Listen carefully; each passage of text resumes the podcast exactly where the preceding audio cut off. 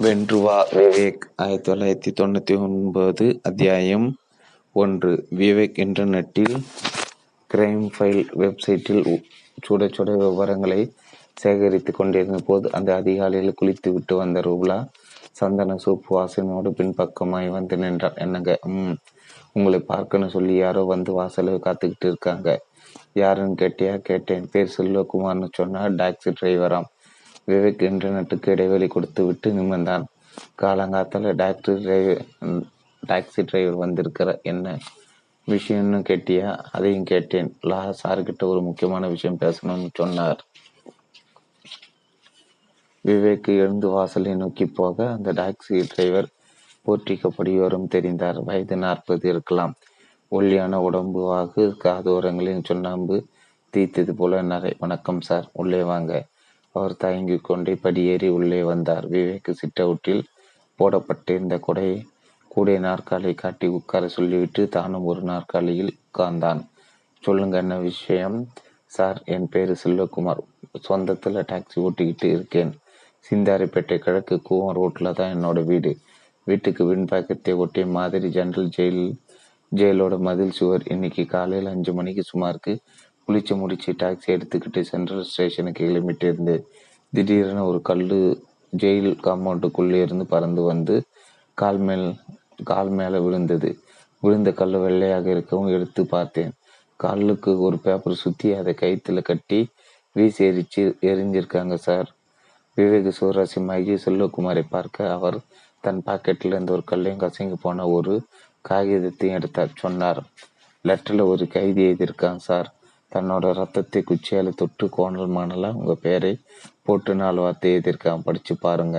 Sir Selvakumar நீட்டி அந்த கசங்கி காகிதத்தை வாங்கி பிரித்து பார்த்தான் விவேக். செங்கல் நிறத்தை துண்டு துண்டாய் கோணல் மாணலாய் வார்த்தைகள் எழுதப்பட்டிருந்த கிரைம் பிரெஞ்ச் விவேக் சார் நான் ஒரு கைதி டெல்லி பாலிகஞ்ச் சிறை. இந்த மாதம் பதினேழாம் தேதி விபரீதம் ஆபத்து. தடுக்கவும் உங்கள் உயர் அதிகாரிகள் மட்டும் தொடர்பு கொள்க. இதை அலட்சியப்படுத்த வேண்டாம். விவேக் அந்த வார்த்தைகளை இரண்டு தடை படித்து பார்த்துவிட்டு செல்வகுமார் ஏறிட்டான். கல் எப்போ வந்து விழுந்தது? அரை மணி நேரத்துக்கு முந்தி. வேற யாராவது இதை பார்த்தாங்களா?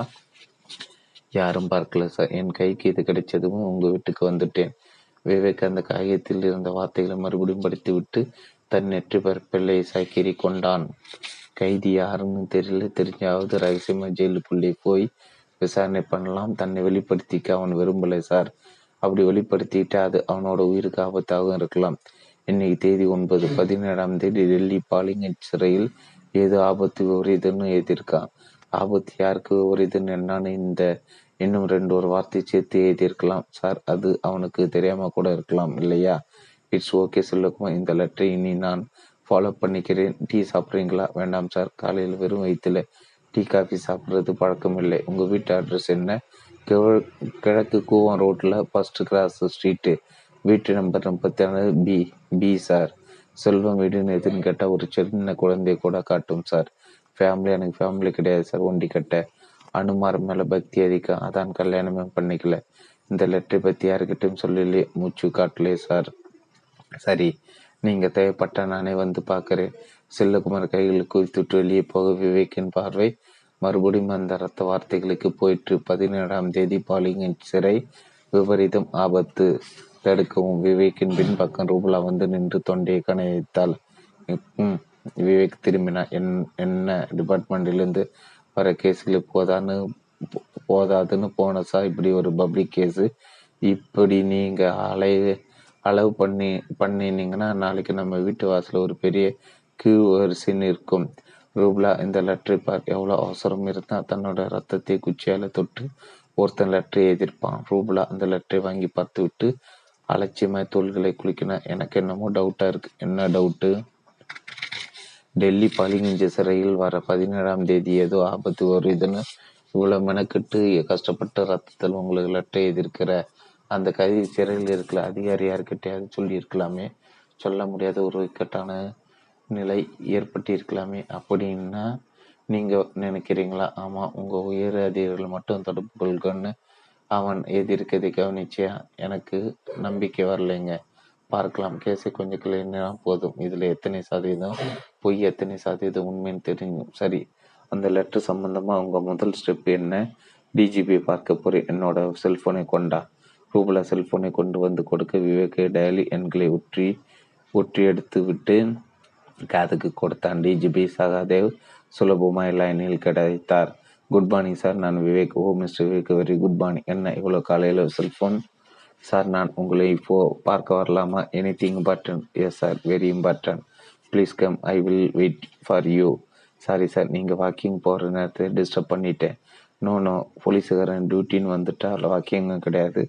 ஸ்லிப்பிங்கும் கிடையாது. You you come immediately Vivek செல்போனை அனைத்து பாக்கெட்டுக்குள் போட்டுக்கொண்டு ரூபலாவிடம் தலையசிப்பாடு விடைபெற்று போர்ட்டுக்குள் நின்றிருந்த நீல நிற ஜென்னுக்குள் நுழைந்த போது கோகுல்நாத் ஜாக்கிங் சூட்டோடு கம்பவுண்ட் கட்டுக்குள் பிரவேசித்துக் கொண்டிருந்த விவேக் என்னை விட்டுட்டு எங்கே தனியாக கிளம்பிட்டீங்க? சரியான நேரத்துக்கு வந்துட்டீங்க Gokulnath. Get in the car Gokulnath காரில் ஏறிக்கொண்டார். விவேக் அருகே உட்கார்ந்து கார் ஓட்டுக்கு வந்ததும் கேட்டார். என்ன கேசம்? இந்த லெட்டர் படிங்க. ரத்த வரிகள் கொண்ட அந்த கடிதத்தை கோகுல்நாத்திடம் நீட்டிவிட்டு காரின் வேகத்தை அதிகப்படுத்தினான் விவேக். அந்த சிறிய ரோட்டை கடந்து தெருமுனையில் கார் திரும்பும் போது வலையில் கும்பல் தெரிய கார் பிரேக் அழுத்தி வெளியேற்றி பார்த்து ஒருவரிடம் கேட்டான் விவேக் என்ன கூட்டம்? கார் டிரைவர் ஒருத்தரை கத்தியால் குத்திட்டாங்க சார். வென்றுவா விவேக்.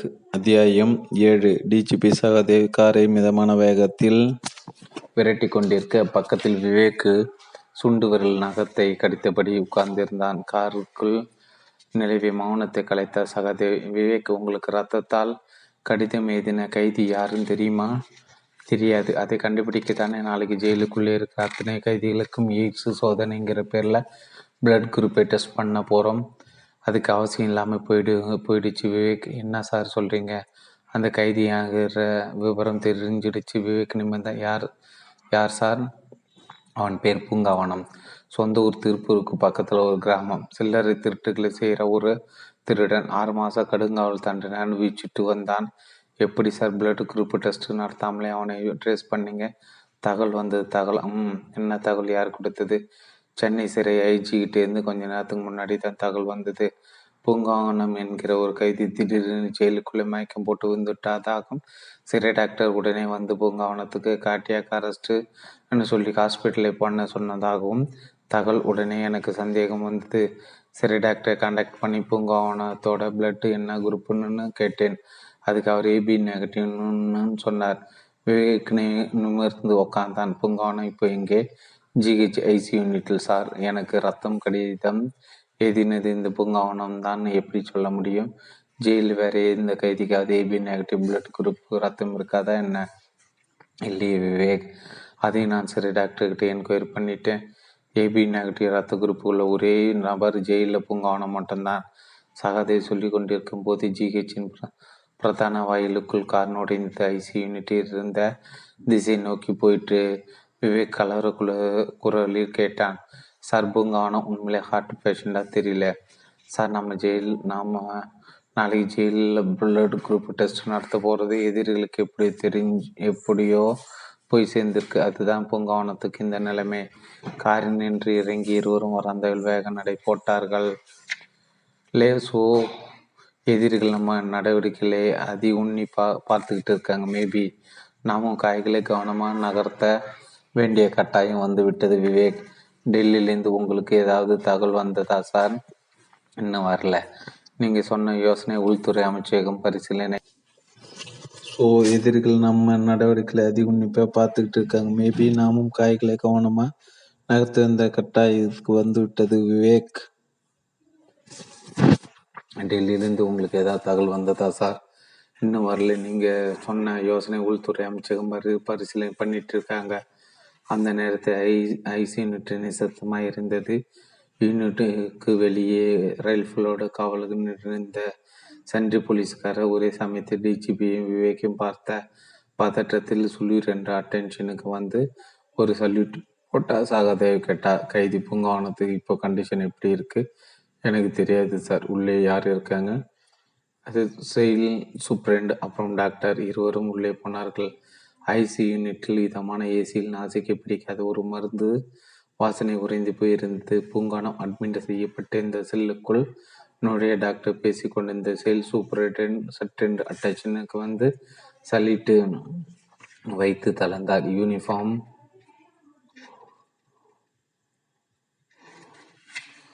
சட்டென்று அட்டென்ஷனுக்கு வந்து சலிட்டு வைத்து தளர்ந்தார்? யூனிஃபார்ம் சட்டையில் வால்டர் என்று நேம் பேச்சு தெரிந்தது. பக்கத்தில் டாக்டர் விவேக் வால்டர் ஏறிட்டான்.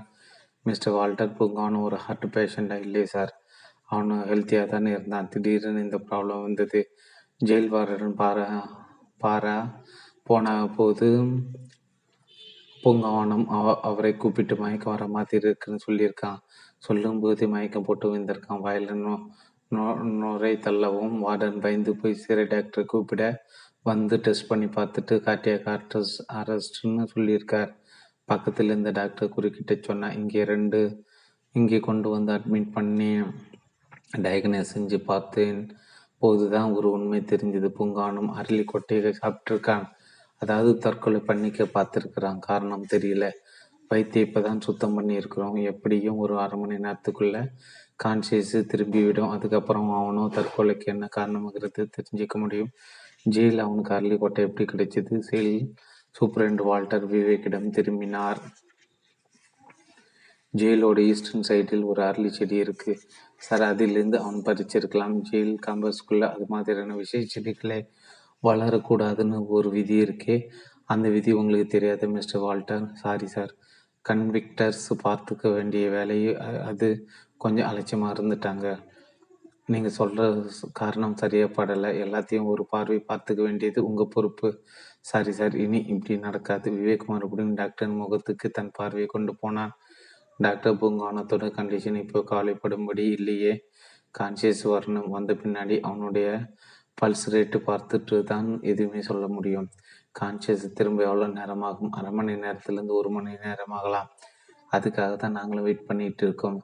சகதேவ் குறுக்கிட்ட டாக்டர் பூங்கானும் கான்சியஸ் திரும்பியதும் நாங்கள் அவனுக்கிட்ட கொஞ்சம் பேச வேண்டியிருக்கு. இது கொஞ்சம் high highly confidential. It's okay நீங்கள் இங்கே இங்கே வெயிட் பண்ணலாம் டாக்டர் சு சுவரோரமை போடப்பட்டிருந்த இரண்டு நாற்காலிகளை காட்டு விவேக்கும் டிஜிபியும் போய் உட்கார்ந்து காத்திருக்க ஆரம்பித்தார்கள். அத்தியாயம் எட்டு. நள்ளிரவு. பன்னிரண்டு மணிக்கு மேல் தான் பூங்காவனத்துக்கு கான்சியஸ் திரும்பியது. முனகளோடு கண் திறந்தன முகத்துக்கு நேராக குனிந்தான். விவேக் தலையில் மெல்ல கை வைத்தான். பயப்படாது இங்கே என்னையும் டிஜிபியும் தவிர வேறு யாரும் கிடையாது. டாக்டர் சீல் சூப்பரண்ட் எல்லாரையும் வெளியே அனுப்பிட்டோம் பூங்காவனத்தின் பாறை அறை முழுவதும் சுழன்று விட்டு மீண்டும் விவேக்கின் முகத்தில் வந்து அமர்ந்தது. சார் சார் எனக்கு தெரியும் ரத்தத்தில் ஒரு அவசர லெட்டர் எழுதி தான். ஆமாம் ஆமாம் சார். உங்கள் உங்கள் கைக்கு அந்த லெட்ரு கிடைச்சது கிடைச்சிருக்காதுன்னு நினைச்சிட்டு இருந்தேன் சார். சரி எதுக்காக இந்த தற்கொலை முயற்சி? உங்களை பார்த்து பார்த்து விவர விவரம் சொல்லதான் சார். ஜெயிலேருந்து வெ வெளியே வர்றது எனக்கு வேற வழி தெரியலையே சார். காய்ச்சல் வயிற்று வலின்னு சொன்னால் ஜெயிலையும் மருந்து கொடுத்துடுவாங்க. உங்கள் உயிருக்கு ஆபத்துன்னு தெரிஞ்சாதான் ஆஸ்பத்திரிக்கு கொண்டு வந்து அட்மிட் பண்ணுவாங்க. அதான் அரளி கொட்டையை சாப்பிட்டுட்டேன். இது முட்டால் தானே ஒருவேளை உயிர் போயிருந்தால் அரளி எந்த அளவுக்கு சாப்பிட்டா உயிர் போகாதுன்னு எனக்கு தெரியும் சார். சரி விஷயத்தை சொல்லி டெல்லி பா பாலிகஞ்சி ஜெயிலில் வர்ற பதினேழாம் தேதி என்ன விபரீதம்? என்ன ஆபத்து? அது என்ன ஆபத்து? என்ன விபரீதம்னு எனக்கு தெரியாது சார். நாலஞ்சு நாளைக்கு முன்னாடி நான் டாய்லெட்டில் உட்காந்துட்டு இருக்கும்போது வெளியே ரெண்டு பேர் பேசிக்கிற சத்தம் கேட்டது. ஒரு குரல். யாரும் இங்கே இருக்கிற மாதிரி தெரியல. செல்ல எடுத்து பேசுடான்னு சொல்லிச்சு நான் தகர கதவு வடி சந்து வழியா அது யாருன்னு பார்க்க முயற்சி பண்ணினேன் முடியல. ஆனால் குரல் மட்டும் கேட்டது. செல்போனில் என்ன பேசினான்? பூங்கவனம் கலைப்புடன் விட்டு விட்டு சொல்ல ஆரம்பித்தான். இங்கே எல்லாமே சரியான படி போயிட்டு இருக்கு. பணத்தை கொடுத்துட்டா போதும். எல்லா வேலையும் டான்னு நடக்கும். வெளியே இருந்து காரியங்களை பண்ணுறது கட்டிலும் ஜெயிலில் இருந்துக்கிட்டு பண்ணுற பாதுகாப்பு இருக்கும். வர பதினேழாம் தேதி டெல்லி பாலிகஞ்சி ஜெயிலில் ரத்த கலரை உண்டாக்க எல்லா ஏற்பாடுகளும் நடந்துக்கிட்டு இருக்குது நம்ம இலக்கை குறி வச்சு போகிற பாதை முதல்ல முள் பாதையாக இருந்தது. இப்போ பூ பாதையாக மாறிடுச்சு. இனி இந்தியாவை ஆள்கிறவர்களும் சரி இந்த இந்தியாவில் வாடுகிறவர்களும் சரி நிம்மதியாக இருக்க முடியாது. விவேக் டிஜிபி ரெண்டு பேர்களின் முகம் இருப்பை உருக்கி வார்த்தை மாதிரி இறுகி போயிருக்க பூங்காவனம் தொடர்ந்தான். இந்த ரீதியில் அவன் பேசிட்டு இருந்து கேட்டதும் அப்படியே நான் உறைஞ்சி போயிட்டேன் சார். டிஜிபி படப்படத்தார கொலையை கொஞ்சம் முயற்சி பண்ணி அவங்க ரெண்டு பேரும் யாருன்னு யாருன்னு பார்த்துருக்கலாமே சார். நான் டாய்லெட் கதையை கொஞ்சம் திறக்க முயற்சி பண்ணி அந்த சத்தம் காதில் விழுந்துட்டா அதுக்கப்புறம் அந்த இடத்தை விட்டு நான் உயிரோடு வெளியே வெளியே போக முடியுமா? வேக்கு மெல்ல தலையாட்டி நீ நடந்துகிட்ட முறை தான் சரி என்றான். பூங்காவனம் தொடர்ந்தான். அதுக்கப்புறம் இந்த விஷயத்தை யார்கிட்ட சொல்றதுன்னு என் மனசுக்குள்ள ஒரே குழப்பம் சார். ஜெயிலில் அவங்க ரெண்டு பேருக்கும் யார் யார் உடனேன்னு தெரியாத நிலை எப்படி சார்? வாயை திறக்க முடியும். இந்த விஷயத்தில் இந்த சிறை அதிகாரிகளையும் என்னால் நம்ப முடியல. உங்கள் பேருக்கு விவரமாக லெட்டரை எழுதி போட முடியாது. காரணம் சிறை அதிகாரி லெட்டரை படித்து பார்க்காம போஸ்ட் பண்ண மாட்டாங்க. அவங்க குரல் உங்களுக்கு ஞாபகம் இருக்க? இருக்குது சார். மறுபடியும் அந்த குரலை கேட்டால் நீ கண்டுபிடிச்ச முடியும் சார்.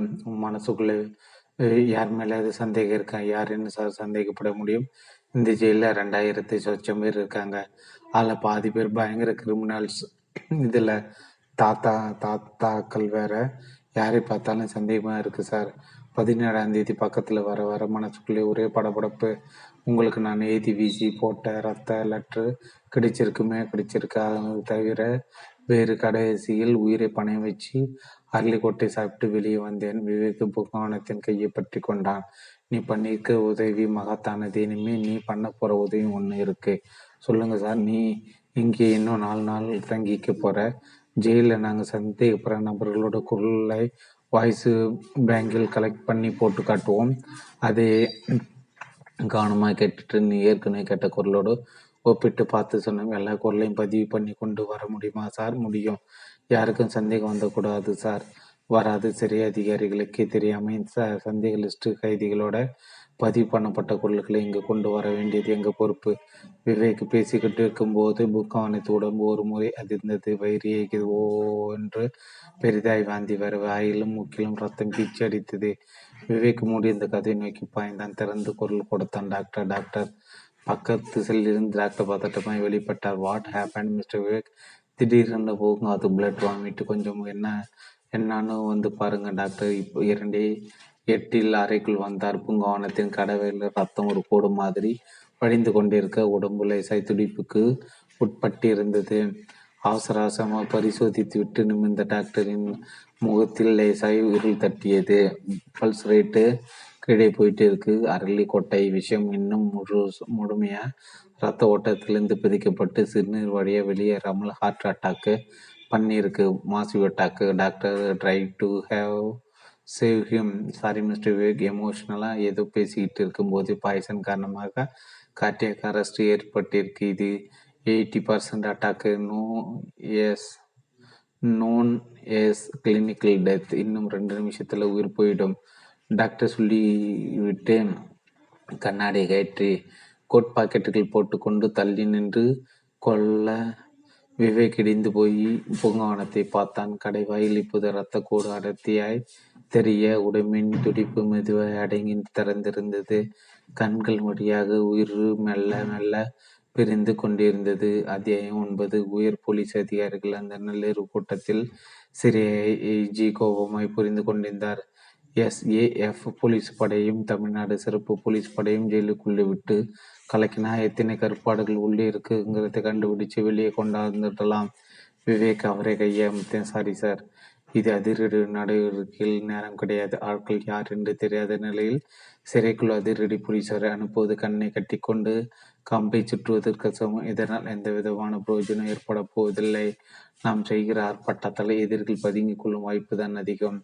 போலீஸ் கமிஷனர் குறிப்பிட்டார். சரி இப்போது நாம் என்ன செய்யலாம் சொல்லுங்கள். டெல்லி பாலிகஞ்சி ஜெயிலில் வருகிற பதினேழாம் தேதி என்ன விபரீதம் நடக்கப் போகிறது என்பது நமக்கு தெரியாது.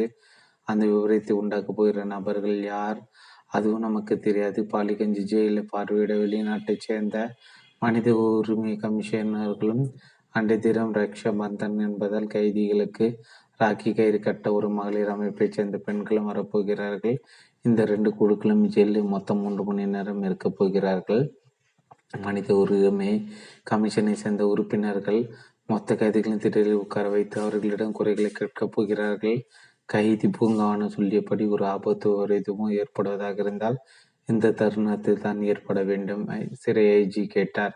அது எது மாதிரியான ஆபத்தாக இருக்கும் என்று நினைக்கிறீர்கள் மிஸ்டர் விவேக்? தெரியல ஜெயிலில் செல்போனில் பேசியவர்கள் இரத்த கலரி ஏற்படும் என்று சொல்லியிருக்கிறார்கள். அந்த இரத்த கலரி எதிர்கொள்ளாமல் தவிர்த்து விடுவது புத்திசாலித்தனம் இல்லையா? இரத்த கலர் ஏற்பட்டு விடாமல் எதிரிகளை பிடிப்பது அதைவிட புத்திசாலித்தனம் இல்லையா? என்ன செய்ய போகிறீர்கள் விவேக் முதலில் நான் டெல்லி போக வேண்டும். பாலிகஞ்சி சிறைச்சாலை தற்போது இருக்கும் பயங்கரவாத கைதிகள் யார் யார் என்பதை தெரிந்து கொள்ள வேண்டும். அதேபோல மனித உரிமை கமிஷன் குழுவில் வரப்போகும் நபர்கள் யார்? அவர்களுடைய பின்னணி என்ன என்பதை தெரிந்து கொள்ள வேண்டும்.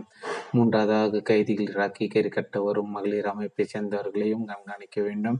கைதி பூங்காவனம் உயிரோடு இருந்திருந்தால் இந்த பிரச்சனை தீர்வதில் இவ்வளவு சிக்கல் இருந்திருக்காது. நீங்கள் எப்போது டெல்லி போக போகிறீர்கள் போகிறீர்கள்? விவேக் நாளைக்கு காலை முதல் ஃப்ளைட்டு நான் டெல்லி போவது உயர்மட்ட போலீஸ் அதிகாரிகள் மட்டும்தான் தெரியும். வேறு யாருக்கும் எந்த சந்தேகம் வந்து விடக்கூடாது என்பதற்காக என் மனைவி ரூபலாவையும் அடித்து கொண்டு போகிறேன். ஒரு திருமண நிகழ்ச்சியில் கலந்து கொள்ளப் போவதாக டிபார்ட்மெண்ட்டுக்கு கடிதம் கொடுத்துள்ளேன். இன்ஸ்பெக்டர் கோல்நாத் எனக்கு உதவியாக இருக்கும் பொருட்டு இன்று மாலையே டெல்லி புறப்பட்டு போய்விட்டார். டிஜிபி சகாதேவ் விவேக்கின் கைகளை பற்றி கொண்டு பற்றி குழுக்கு விட்டு சொன்னார். விவேக் உங்களால் இதுவரைக்கும் எவ்வளவு வழக்குகள் திறமையாக புலனாய்வு செய்யப்பட்ட குற்றவாளிகள் பிடிபட்டுள்ளனர்? இப்போது உங்களை எதிர்நோக்கியுள்ள இந்த சிக்கலான பிரச்சனை எந்த வகையான ஆபத்து எந்த வகையான விபரீதம் காத்து கொண்டிருக்கிறது என்பது யாருக்கும் தெரியாது. உங்களை டெல்லிக்கு சற்று பயத்தோடு அனுப்பி வைக்கிறோம். எங்கள் பயணம் பயம் மகிழ்ச்சியாக மாறும். வகையில் நீங்கள் வெற்றியோடு திரும்ப வேண்டும். விவேக்கு கை எல்லாம் உயர்மட்ட போலீஸ் அதிகாரிகளும் இறுக்கமாய் பிடி பட்டு குலுக்கப்பட்டது. வென்றுவா விவேக் அத்தியாயம். வென்றுவா விவேக் அத்தியாயம் பத்து. டெல்லி ஹோட்டல் ஹர்ஷியா வர்தன் இன்டர்நேஷனல் இருபத்தி மூன்றாவது மாடி ரெண்டாயிரத்தி இரநூத்தி முப்பத்தி ஒன்றாம் எண் அறை இரவு ஒன்பது மணி. விவேக் குளியலறையில் இருக்க ரூபலா வெளிப்புற சிட்டவுட்டில் உட்கார்ந்து கீழே நியான் விளக்குகள் கண்ணடித்து கொண்டிருந்த டெல்லியை பார்த்து கொண்டிருந்தார். எல்லா ரோடுகளிலும் வாகனங்கள் ஹெட்லைட் வெளிச்சங்களோடு ஊர்ந்து கொண்டிருந்தன. தொலைவில் பாராளுமன்ற கட்டிடம் சோடியம் வேப்பர் விளக்குகளின் உபாயத்தால் மஞ்சள் பூசி குளித்து கொண்டிருந்தது. மொத்த டெல்லியும் பனிப்புகையால் செல்லமாய் சூழப்பட்டிருந்த பிளக்கு குளியலறை கதவு திறக்கப்பட்டு விவேக்கு நிவ்யா சோப்பு வாசனையோடு வெளிப்பட்டான். என்ன ரூபி? டெல்லி சர்வே பண்ணிக்கிட்டே இருக்கே போல் இருக்கு. ஆமாம். அடுத்த பார்லிமெண்ட் எலெக்ஷனில் எந்த தொகுதியில் நிற்கலாம்னு பார்த்துக்கிட்டே இருக்கேன் ஏதாவது செலக்ட் பண்ணினியா? ம் எங்கே? நவ்ரோஜ் பட் தொகுதி குறிப்பாக அந்த தொகுதி மட்டும் என் ஏன் தேர்ந்தெடுத்த. எனக்கு ஓட்டு போடக்கூடிய அந்த ஏரியாவில் தான் இருக்காங்க. எப்படி அவ்வளோ கரெக்டாக சொல்கிற பைத்தியகார ஆஸ்பத்திரி அந்த தொகுதியில் தானே இருக்கு. விவேக் சிரித்து கொண்டிருக்கும் போது மேஜை மேல் வைக்கப்பட்ட இந்த செல்போன் வாயை திறந்தது. விவேக் எடுத்தான் மறுமுனையில் கோகுல்நாத் விவேக் டெல்லி சிறை ஐஜி லால் குப்தா வீட்டில் நாம் ரெண்டு பேரும் பத்து மணிக்கு இருக்கணும். விவேக் வாட்சை பார்த்தான். மணி ஒம்பது அஞ்சு. இன்னும் ஒரு மணி நேரத்துக்குள்ளே ஆமாம் வேறெல்லாம் வேற யாரெல்லாம் வராங்க தெரியல. பட் ஹைலி கான்ஃபிடென்ஷியல் எனக்கு தகவல் உள்துறை அமைச்சகத்திலிருந்து வந்தது. நைன் நைன் ஃபார்ட்டி ஃபைவ்க்கு இங்கேருந்து கிளம்பினா போதும் இல்லையா? போதும்.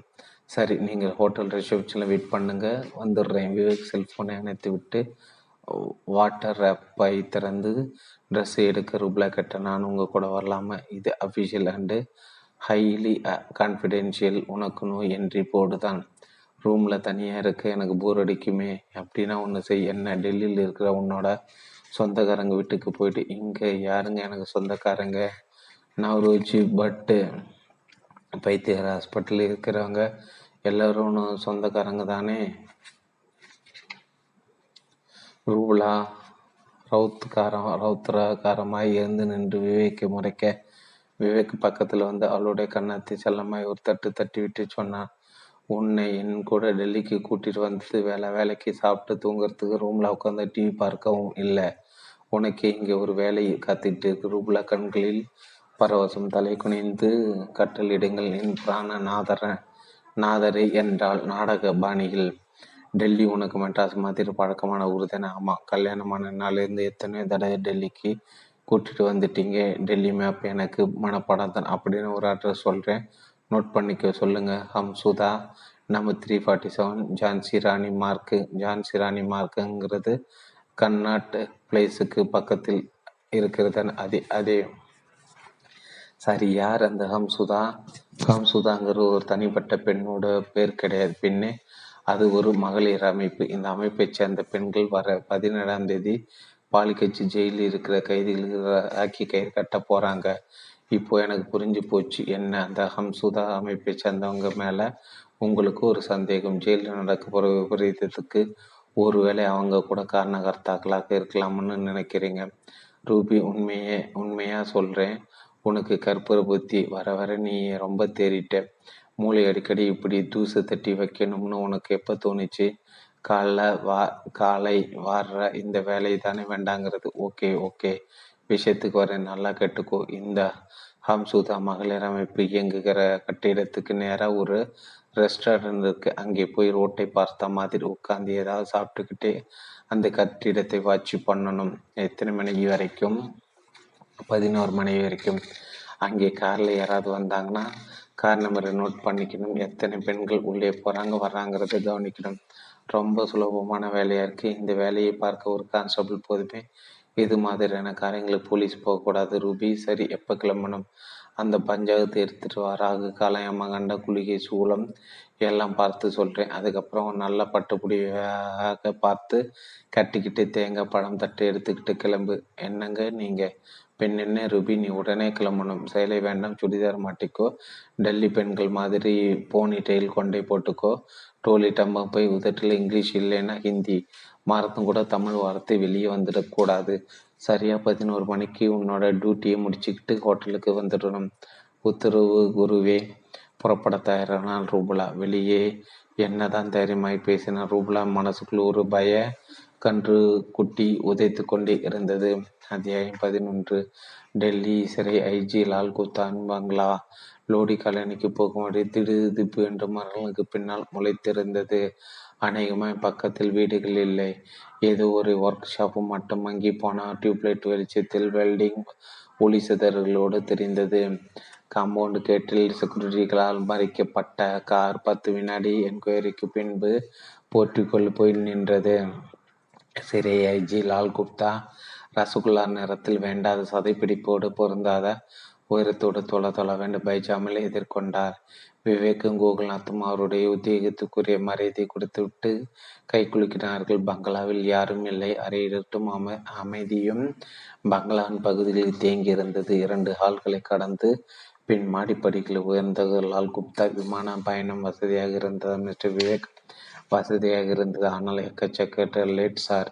எது டெக்னிக்கல் ப்ராப்ளம்? ஆக்ராவில் லேண்ட் செய்யப்பட்ட விமானம் மறுபடியும் டேக் ஆஃப் செய்ய மூன்று மணி நேரம் ஆகிவிட்டது. மாடிப்படிகளில் முடித்த பிறகு எதிர்பட்ட ஒரு பெரிய அறைக்குள் நுழைந்தார்கள்.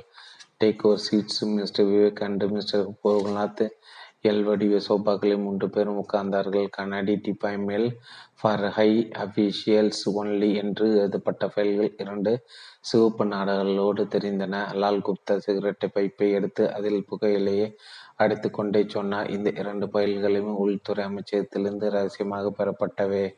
ஒரு ஃபைல் பாலிகஞ்ச் ஜெயிலில் சம்பந்தப்பட்டது. அந்த ஜெயிலில் அடைக்கப்பட்டுள்ள பயங்கரவாதிகள் யார் யார் அவர்களுடைய பின்னணி என்ன என்பதை பற்றி சொல்கிற ஃபைல் இது. அடுத்த ஃபைல் வருகிற உரிமை கமிஷனை சேர்ந்த வெளிநாட்டு உறுப்பினர் சம்பந்தப்பட்ட ஃபைல் இந்த இரண்டு ஃபைல்களையும் நான் ஒப்பிட்டு பார்த்துவிட்டேன். என் மனதுக்கு எதுவும் நிரடலாகப்படவில்லை. நீங்களும் ஃபைல்களை படித்து பாருங்கள். லால் குப்தா சிகரெட் பைப்புக்கு தீ வைத்து கொண்டார். விவேக் முதன் முதல் மனித உரிமை கமிஷன் சம்பந்தப்பட்ட ஃபைலை எடுத்தான். பிரித்தான் பக்கங்கள் மெல்ல புரட்ட ஆரம்பித்தான். ஐரோப்பிய நாடுகளை சேர்ந்த மொத்தம் பதினைந்து பேர் அந்த குழுவில் இடம் பிடித்திருந்தார்கள். Hadley Norman Archer Edward Holmes என்று வரிசை பெயர்கள் போட்டோக்கள் பதினைந்து பேர்களில் பாதி பேர் வடுக்கை தலைகளோடு ஐம்பது வயதுக்காரர்கள் எல்லோரும் மனித உரிமை கமிஷனர். நீண்ட காலத்தை அங்கத்தினர் விவேக் அந்த ஃபைலை வைத்துவிட்டு அடுத்த ஃபைலை எடுத்தான் பாலிகஞ்சி ஃபைல் பக்கங்களை விரல்கள் புரட்ட கண்கள் வாசங்களை படித்து அவளை மூளைக்குள் அமைத்தன மொத்த கைதில் இரண்டாயிரத்தி பத்து பேர். ஆயுள் தண்டனை பெற்றவர்கள் ஐநூற்றி ரெண்டு பேர். பத்தாண்டு சிறை அறுநூத்தி பத்து பதிமூணு பேர். ஐந்தாண்டு சிறை எழுநூத்தி முப்பத்தி ரெண்டு பேர். இளம் கைதில் இருநூத்தி அறுபத்தி மூணு பேர். அடுத்த பக்கங்களில் மேலும் சில விவரங்கள். பயங்கரவாத மற்றும் தீவிரவாத கைதிகள் நாலு பேர். தனி செல்களில் அடைக்கப்பட்டுள்ளார்கள். இருபத்தி நாலு மணி நேரமும் டார்க் செல்களில் அடைக்க அடைப்பட்டு கிடக்கும் இவர்களுக்கு எந்த கருணையும் காட்டப்படுவது இல்லை. அவர்கள் பெயர்கள் நயன் டோக்கா தேஷ்பால் ரணதீர் இஷாக்கள் இப்பெயர்களுக்கு பெயர்களுக்கு நேரே போஸ்கர் சைஸ் போட்டோக்கள் தெரிந்தன. ஒவ்வொருத்தன் முகத்தில் ஆயிரம் டன் வெறி குருரம் எதிராளியின் உடம்பி கிடைக்கிற மாதிரியான பார்வை விவேக் ஃபைலின் எல்லா பக்கங்களும் புரட்டி பார்த்துவிட்டு லால் குப்தாவிடம் வந்தான் சார் இந்த நான்கு பயங்கரவாத கைதிகள் நீங்கள் நேரில் பார்த்திருக்கிறீர்களா? பார்த்திருக்கேன்னு எப்போது பார்த்தீர்கள்? ஆறு மாதங்களுக்கு முன்னால். அப்போது அவர்கள் டார்க் செல் எனப்படும் இருட்டு அறையில் தானே அடைப்பட்டு இருந்தார்களா? இல்லை இப்போதிலிருந்து அந்த இருட்டு அறை சிறைவாசம் கடந்த மூன்று மாதங்கள்? ஏன்? சக கைதில் இரண்டு பேர் நான்கு பேரும் சேர்ந்து மண்வெட்டில் அடித்து கொண்டு விட்டார்கள். அதற்கு தண்டனையாக தான் ஒரு வருஷ காலத்துக்கு நான்கு பேரையும் டார்க் செல்லில் போட உத்தரவு பிறப்பிக்கப்பட்டது. இது சிறைச்சாலை விதிகளில் ஒன்று விவேக் புன்ன புன்னகித்தான்.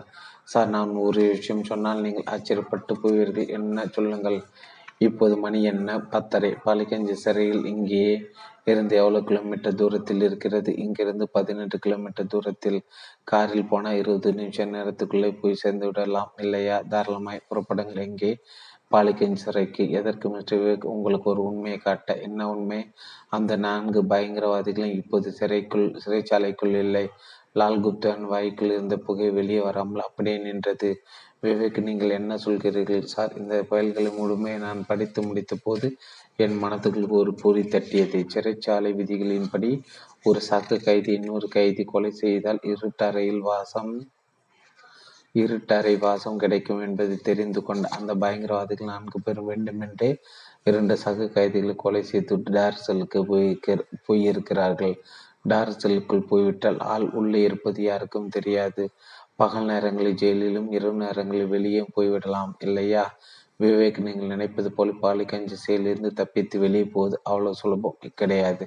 விவேக்கு புன்னகிதன் sir you may be correct சிறையிலிருந்து ஒரு கைதி தப்பி வெளியே போவது சிரமதான ஆனால் சிறை அதிகாரிகளை அதற்கு உதவி செய்தால் mister Vivek what you mean sir சொன் சென்னை சிறை கைதி பூங்காவனம் கொடுத்த ஸ்டேட்மெண்ட் பண்ணி பார்த்தால் அங்கே சில உள்ள சில கைதிகளுக்கும் இங்கே உள்ள பயங்கரவாத கைதிகளுக்கும் ஏதோ ஒரு வகையில் தொடர்பு இருப்பதாக என் மனசுக்கு படுகிறது. நான் சொல்வது உண்மையா பொய்யா என்பது நாம் இப்போது பாலிகஞ்சி ஜெயிலுக்கு போய் பார்த்தால் தெரிந்துவிடும். லால் குபு குப்தா இருந்தார் வாரங்கள் போய் பார்த்து விடலாம். அதிகாயம் பன்னிரண்டு. ரூப்லா ஒரு டாக்ஸி பிடித்து ஜான்சி ராணி மார்க்கு போய் சேர்ந்த போது நேரம் சரியாய் பத்து. பீட் பீட்டர் பாத் மீட்டர் பார்த்து டாக்ஸி பணம் கொடுத்து இறங்கி நடந்தால் அந்த பத்து மணி வேலையிலும் ரோடு கலகலப்பாக இருந்தது. ரோட்டின் இரண்டு பக்கங்களும் வெளிச்சமாய் கடைகள் பேன்சி மாற்றுகள் ஃபாஸ்ட் ஃபுட் ரெஸ்டாரண்ட்கள் பானி பூரி கடைகள் ரூபலா பலாத்பாரத்தில் மெதுவாக நடந்தால் கும்பல் அதிகமாக இல்லை. இளைஞர் கேர்ள் ஃப்ரெண்ட்ஸோட காரணமில்லாமல் சிரித்து குல்ஃபி சாப்பிட்டு கொண்டிருந்தார்கள். விவேக்கு சொன்ன முகவரி மறுபடியும் ஒரு தடை மனசுகள் சொல்லி பார்த்து கொண்டாள் ரூபலா. ஹாம் சூசா டோர் நம்பர் முன்னூற்றி நாற்பத்தி ஏழு கண்ணில் பட்ட ஒரு ஃபேன்சி ஷாப்பின் எண்ணெய் பார்த்தால் இரநூத்தி ஐம்பத்தி ஆறு என்ன நடக்க வேண்டும்? நடந்தால் நடக்க நடக்க கடைகள் குறைந்து போய் ரோடு நிசத்தமாக தெரிய ஆரம்பித்தது. டெல்லி கார்பரேஷன் வேப்பர் விளக்குகள் ரோட்டை வெளிச்சத்தில் அலம்பி வைத்து இருந்தது. ஒரு பத்து நிமிஷம் நடந்திருப்பார். ரோட்டின் இடத்து பக்கம் பக்கம் இந்தியிலும் ஆங்கிலத்திலும் எழுதப்பட்ட ஹம்சுதா என்ற பெயர் பலகை பார்வைக்கு கிடைத்தது. கொஞ்சம் பழைய கட்டிடம் ஹாஸ்டல் மாதிரியான தோட்டம். சொற்பமான டியூப் டியூப் டியூப்லைட் வெளிச்ச சிதறல்களோடு கட்டிடம் இருட்டில் புதைந்து போயிருந்தது. ரூபலா கட்டிடத்தின் எதிர்ப்பக்கம் திரும்பி பார்த்தால் ஒரு ரெஸ்டாரண்ட் டேஸ்டி டேஸ்டி என்று ஞான் போடு கண்ணடித்து சொல்லி கொண்டிருந்தது. நுழைந்தால் சிக்கன் மசாலா வாசனை காற்றில் கலந்த முகத்தில் மோதி நாசி துவாரங்களுக்கு ஆரமாய் ஏறியது. பேரர் ஒருவன் எதிர்பட்டு ஹிந்தியில் கேட்டான். மேடம் ஏசி ரெஸ்டாரண்ட்டுக்கு போகிறீங்களா இல்லை மேலே ரூப் கார்டன் போகிறார் roof garden. This way madam. வேற மாடிப்படிகளை கட்டி விட்டு விலகி நிற்க ரூப்ல அந்த அரை இரட்டான மாடிப்படிகள் ஏறி இரண்டாவது தளத்தில் அந்த ரூப் கார்டனுக்கு போனால் குரோட்டர்ஸ் செடி தொட்டிகளுக்கு மத்தியில் பயிற்சிகள் போடப்பட்டிருக்க தம்பதி தம் சமோதமாய் நான்கைந்து ஜோடிகள் பரலாய் உட்கார்ந்து சாப்பிட்டு கொண்டிருந்தார்கள். ரூபலா ரோட்டை பார்த்த மாதிரி உட்கார்ந்து கொள்ள எதிரே ஹம்சுதா கட்டிடம் வாசலிருந்து உள்ளே வரைக்கும் தெரிந்தது. வெயிட்டர் வந்து மெனு கார்டை நீட்ட அதை வாங்கி பார்த்துவிட்டு வெஜிடபிள் நூடுல்ஸ் என்று சொன்னால் வெயிட்டர் நகர்ந்து போனதும் ரோட்டின் எதிர்பக்கத்தில் இருந்த ஹம்சுதாவை கவனிக்க ஆரம்பித்தாள். அவளுடைய டம்பையில் இருந்த செல்போன் முடங்கியது. எடுத்து காதுக்கு பொருத்தி கொண்டு ரகசியம் பேச ஹலோ என்றால் மறுமுனையில் விவேக் என்ன ரூபி ஸ்பாட்டுக்கு போய் சேர்ந்துட்டியா? சேர்ந்துட்டேன். ரெஸ்டாரண்ட் ரூப் கார்டெல்லாம் உட்காந்துட்டு பேசிகிட்டு இருக்கேன். இப்போது உன்னோட கியூ வியூவில் ஹம்சுதா இருக்கா ஸ்டில் போட்ட மாதிரி இருக்கு. இந்த வேலைக்கு பொறுமை தேவை. ஹம்சுதாவில் நடமாட்டம் ஏதாவது தெரியுதா? இல்லை. ரெஸ்டாரண்டில் கூட்டம் சுமாராக இருக்கு. நீங்கள் இப்போ எங்கிருந்து பேசிகிட்டு இருக்கீங்க? சிறை ஐஜி வீட்டில் இருந்தா? இல்லை அவர் வீட்டை விட்டு கிளம்பி இப்போ காரில் பா பாலிகஞ்சி ஜெயிலை நோக்கி போயிட்டு இருக்கும். ஜெயிலுக்கு இதுக்கு நேரில் சொல்கிறேன் நீ ஹம்சுதாவை அப்சர்வ் பண்ணு. வித்தியாசமாக ஏதாவது உனக்கு மனசுக்கு பட்ட உடனே எனக்கு தகவல் கொடு. சரி. சரிங்க ரூபலா. சொன் செல்ஃபோனை அனைத்து வினாடி பின்னால் அந்த குரல் கிட்ட excuse me Rupala madam Rupala திரும்பி பார்த்தா தாடி வைத்து அந்த நம்பர் நின்றதா? உதட்டில் சிக்கன புன்னகை. பதிமூன்று அத்தியாயம் பதிமூன்று. கார் பாலிகஞ்சி சிறையை நோக்கி ஒரு குட்டி ஏவுகணை மாதிரி பாய்ந்து கொண்டிருந்தது. காருக்குள் காருக்குள்ளே விவேக் குங்லாத்து சிறை ஐஜி லால் குப்தா காரை விரட்டி கொண்டிருந்தான். காரை விவேக் ஓட்டி கொண்டிருந்தான். நள்ளிரவு நெருங்கி கொண்டிருந்த டெல்லி சாலை போக்குவரத்து இழந்து வெறுமையாய் இருந்தது. ரோட் ஓரங்களில் வாகனங்கள் ஓய்வு எடுத்துக் கொண்டிருக்க அவற்றை தூங்கி கொண்டிருக்க மனிதர்கள் மதுரா ரோட்டில் கிட்டத்தட்ட இருபது நிமிஷம் ஓடிய கார் பாலிகஞ்சி சிறை எல்லை தொட்டபோது மணி பத்து ஐம்பத்தஞ்சு. சிறையின் முகப்பை பார்த்ததும் பிரமிப்பின் விவேக்கு ஏதோ ராஜாராணி கதையில் வரும் கோட்டை போல இருந்தது. விவேக்கின் பிரமிப்பை புரிந்து கொண்டால் லால் குமுத்தா சொன்னார் இது மகாலய மன்னர்கள் காலத்தில் கட்டப்பட்ட ஒரு கோட்டை கோட்டை கோட்டை பாதுகாக்க பாதுகாப்பாக இருந்தது. அரசாங்கம் இது ஒரு சிறைச்சாலையாக மாற்றிவிட்டது. காரை செக்யூரிட்டிகள் மறிக்க லால் குப்தா காரின் ஜன்னல் வழியே முகத்தை காட்டி கையசைத்த செக்யூரிட்டிகள் பெரிதாக திகைத்து சல்யூட் அடித்தபடி பின்னுக்கு ஓடி அந்த கனமான கதவை திறந்து விட்டனர். கார் சிறைச்சாலைகள் பரவி இருந்த இருட்டை துடைத்து கொண்டு விரைந்து டியூப்லைட் வெளிச்சத்தோடு இதறிந்த சிறை அலுவலகம் முன்பு போய் நின்றது. ஜெயிலர் வார்டன் வார்டன் ஓடி வந்தார்கள். லால் குப்தாவை பார்த்து சர்வங்கமாக அதிர்ந்து போய் சல்யூட் அடிக்கவும் தோன்றாம நிற்க லால் குப்தா கேட்ட ஹிந்தியில் சூப்பரிண்டென்ட் இங்கே உள்ளே இருக்கிறார் சார். வர சொல் வார்டன் அலுவலகத்துக்குள்ளே ஓடி அடுத்த நிமிஷம் செயல் சூப்பரிண்டு குரோஷியோடு வந்தார். ஐம்பது வயதான குரோஷி இறுகிய முகத்தோடு லால் குப்தா முன்பாய் வந்து நின்று சல்யூட் வைத்தார். லால் குப்தா அவரை யார் இறங்க பார்த்துவிட்டு கேட்டார். பயங்கரவாதி நான்கு பேரும் டார்க் செல்களில் தானே அடைக்கப்பட்டிருக்கிறார்கள். ஆமாம் சார் அவர்களை நான் பார்க்க வேண்டும். செல் சாவியை எடுத்துக்கொண்டு வாருங்கள். சார் சார் இது இந்த நேரத்தில் எது எதற்காக நீங்கள் என்ன கேள்வி கேட்கிறீர்களா? சாரி சார் செல் சாவி எடுத்துக்கொண்டு என்னோடு வாருங்கள். லால் குப்தா நடக்க ஆரம்பித்துவிட வேறு வழி இல்லாமல் குரோஷி சாவி எடுத்துக்கொண்டு பின்தொடர்ந்தார் சிறைச்சாலையின் பிரதான கட்டிடத்தை கடந்து குற்று செடிகள் முளைத்த ஒற்றையடி பாதையில் நடந்து டார்க் செல் எனப்படும் கோரண்டியை தொட்டார்கள். லால் குப்தா ஜெயிலரின் கையில் இருந்த டார்ச்சை வாங்கி இருட்டு செல்லுக்குள் வெளிச்சத்தை அனுப்பி பார்த்தார். விசல்கள் வெறுமையாய் இருந்தன. புட்டு வெளியே போட்டப்பட் பட்ட மாதிரி இருந்து லால் குப்தா கண்கள் சிவக்க தொண்டை நான் தெரிக்க கத்தின. குரோஷ் என்ன இது? குரோஷ் பதில் சொல்லாமல் சற்றிருந்து பின்வாங்கி இடிப்பின் மறைவில் இருந்த வெளியே எடுத்து நெற்றில் பதித்து கொண்டார். சாரி சார் இது மாதிரியான ஒரு நிலைமை இன்றைக்கு ஒரு நாள் வரும் என்று எனக்கு தெரியும். நான் செய்த குற்றத்துக்கு என்னை நானே தண்டித்துக் கொள்கிறேன். எல்லோரும் திகைத்து கொண்டிருக்கும் டுமில் ரிவால்வரின் ட்ரிக்கர் இழுபட குரோஷின் உடம்பு அதிர்ந்தது. தலை நின்று பீரிட்ட ரத்தம் தெரித்து வெதுவெதுப்பான துளிகளாய் மற்றவர்களின் மேல் விழுந்தது. துப்பாக்கி எகிரி விட குரோஷி வெட்டி மரமாய் முன்பக்கமாய் சரிந்தார். அத்தியாயம் பதினான்கு. அடுத்த ஒரு மணி நேரத்துக்குள் பாலிகஞ்சு சிறை பதட்டத்துக்குள் விட காவல்துறையினர் உயர் அதிகள் கண் கார்களிலும் ஜிப்புகளிலும் வெளியே வர ஆரம்பித்தார். ஜெயில் வார்டனும் விவேக்கும் லால் குப்தா பிடியில் கொண்ட உண்மைகளை சொல்ல ஆரம்பித்தார்கள். இந்த அநியாயம் கடந்த மூணு மாச காலமே நடந்துகிட்டு இருக்கு சார். பயங்கரவாத கைதிகளை நாலு பேரும் தினசரி ராத்திரி ஒன்பது மணி ஆனா போதும். சிறைக்கு வெளியே போய் ராத்திரி புறம் தங்கிட்டு விடிய காலம் மூணு மணிக்கெல்லாம் வந்துடுவாங்க தப்பிச்சு போக எப்படி வழி?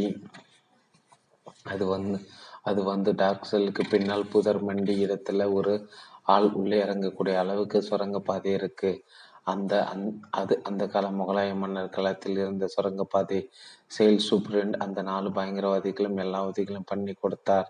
அவங்க கிட்ட செல்போன் இருந்தது லால் குப்தா கேட்டார் அந்த நாலு பேரும் தினமும் வெளியே எதுக்காக போனாங்க? அது எங்களுக்கு தெரியாது.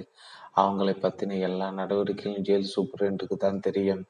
உயிரோடு இருந்தால் உண்மைகளை சொல்ல வேண்டி வரும்னு அவர் தான் தற்கொலை பண்ணிக்கிட்டாரே. அந்த நாலு பேரை பற்றி நீ நீங்கள் ரெண்டு பேர் தான் சொல்லணும் ஜெயிலரும் வரணும் அப்படியே மண்டிட்டு போட்டு கிடையே உட்காந்தார்கள் சார் சத்தியமாக எங்களுக்கு எதுவும் தெரியாது.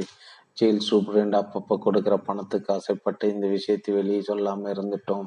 இந்த விஷயம் ஜெயிலில் வேற யார் யாருக்கெல்லாம் தெரியும்? வேறு யாருக்கும் தெரியாது. இருவரும் கைக்குப்பி கண்ணீர் வ வடிய சொல்லி கொண்டிருக்கும் போது விவேக்கின் பக்கத்தில் இருந்த செல்போன் மியூசிக் மியூசிகளாய் கூப்பிட்டது. விவேக்கு செல்போன் எடுத்து அதன் டிஜிட்டல் ஸ்பேஸில் மறுமுனையில் கூப்பிடுகிறவன் என்னை பார்த்தான். ரூபலன் செல்போன்கள் எண்கள் தெரிந்தன. விவேக் ஆர்வமாய் பேச ஆரம்பி என்ன ரூபி மறுமுனையில் செங்கலை தீர்த்த செய்தியில் ஒரு குரல் கேட்டது. Sorry mister Vivek.